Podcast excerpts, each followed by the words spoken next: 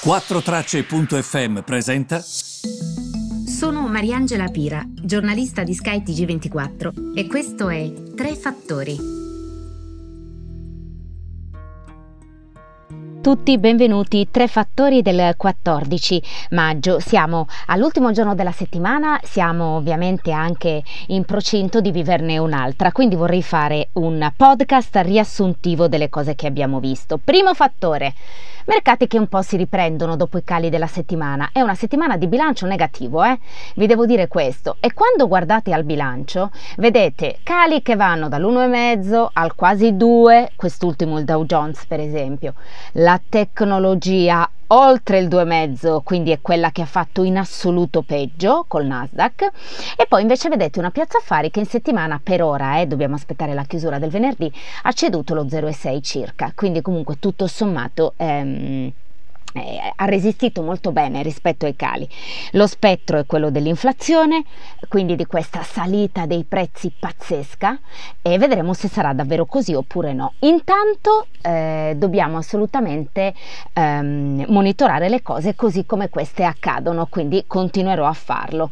La prossima settimana caterva di dati, anche oggi eh, usciranno i dati sulle vendite al dettaglio americane e ci diranno il comportamento dei consumatori americani, se davvero stanno tanto comprando perché i soldi gli sono arrivati in tasca con questo piano Majestic da parte di Biden. Insomma, eh, le cose nel paniere sono tante. Vedremo se questi dati saranno positivi perché in quel caso... Eh, se continuerà a crescere così l'economia americana vuol dire che ehm, le prospettive sono davvero molto buone e che quindi la banca centrale davvero dovrà vi- agire. Ehm, il secondo fattore invece eh, riguarda proprio ehm, un calo generico delle materie prime. Questo perché ehm, è molto tecnica la cosa, però voi dovete avere sempre in mente questa immagine. Quando ci sono dati macroeconomici americani che mostrano una pressione inflazionistica che cresce, ehm, eh, diciamo così, ehm, e sollevano lo spettro di una politica monetaria della banca centrale che sia molto meno accomodante, ma, ehm, ma molto più, diciamo, eh, pesante, quindi aumentare il costo del denaro, eccetera, di solito le materie prime, ehm, i prezzi delle materie prime calano. Questa è un'equazione che c'è sempre stata. Inoltre il, pre- il premier cinese Li Keqiang ha, è andato in televisione facendo alcuni commenti che suggeriscono che il paese potrebbe intraprendere delle azioni per calmierare i prezzi delle materie prime e il rally che c'è stato negli ultimi mesi e capite bene che questo, come dire, ha un attimo fatto sollevare il collo di alcuni, eh? Eh, i future eh, guardando al petrolio sono in calo, eh, i contratti sull'acciaio in calo, il rame in calo, eh, non benissimo, poi c'è stato tra l'altro anche eh, questo timore diciamo sul futuro. Quindi insomma bisogna fare sempre molta attenzione in generale sul futuro della politica monetaria americana che è il primo punto di cui vi dicevo Maschere negli Stati Uniti, ehm, i funzionari americani della sanità hanno detto sostanzialmente che gli americani che sono completamente vaccinati possono non utilizzare le maschere nella gran parte dei luoghi, anche se in, in al chiuso o, o, anche se in presenza di gruppi un po' più ampi.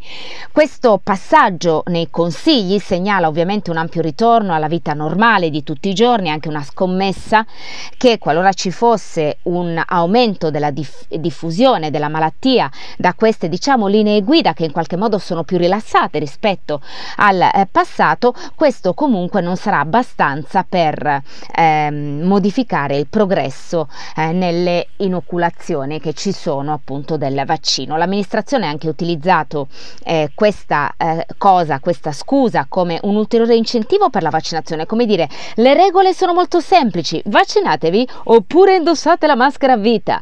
Quindi Joe Biden l'ha detto eh, chiaramente.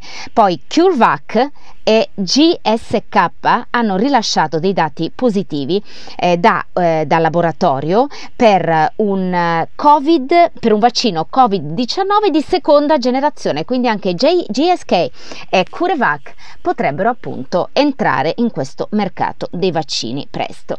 Quindi i tre fattori io ve li ho pressoché detti, però mentre io vi registro quest'audio intorno alle 11, io vedo qui che la situazione a Gaza è da mettersi le mani nei capelli, ma è possibile? Che questi veramente stiano ancora messi così? Allora, le forze israeliane hanno lanciato questo assalto sulla striscia di Gaza che, come sapete, è governata da Hamas. E questo ovviamente eh, fa sì che tutti i governatori a livello internazionale stiano chiedendo una de-escalation di questi fatti. Basta, eh, ci sono truppe di terra che non sono ancora entrate a Gaza, si stanno preparando per una possibile incursione dopo quattro giorni di bombardamenti aerei che comunque non hanno, non sono riusciti a ehm, diciamo ehm, disinstallare questi continui attacchi anche da parte di Gaza nei confronti di alcune ehm, eh, di alcune città israeliane di questa enclave che come sapete è enclave che appunto è eh, a Gaza e che è guidata da Hamas. Certo che però anche gli israeliani continuano ad attaccare, è molto difficile veramente anche perché poi a rimetterci eh, sono sempre i civili, mai ovviamente eh, chi sta bene. Ehm, eh, tra l'altro ehm, le difficoltà stanno aumentando su un altro fronte perché eh, tre razzi sono stati lanciati dal Libano ehm, e sono cascati sul Mediterraneo vicino alla costa ehm, diciamo più settentrionale israeliana e questo ovviamente ehm, apre alla minaccia di un secondo campo di battaglia che potrebbe essere con i militanti di Hezbollah che stanno in Libano e che sono peraltro finanziati dall'Iran. Insomma, peggio mi sento. Mm, la settimana da questo punto di vista non poteva eh, finire peggio, speriamo in un weekend un po' più calmo.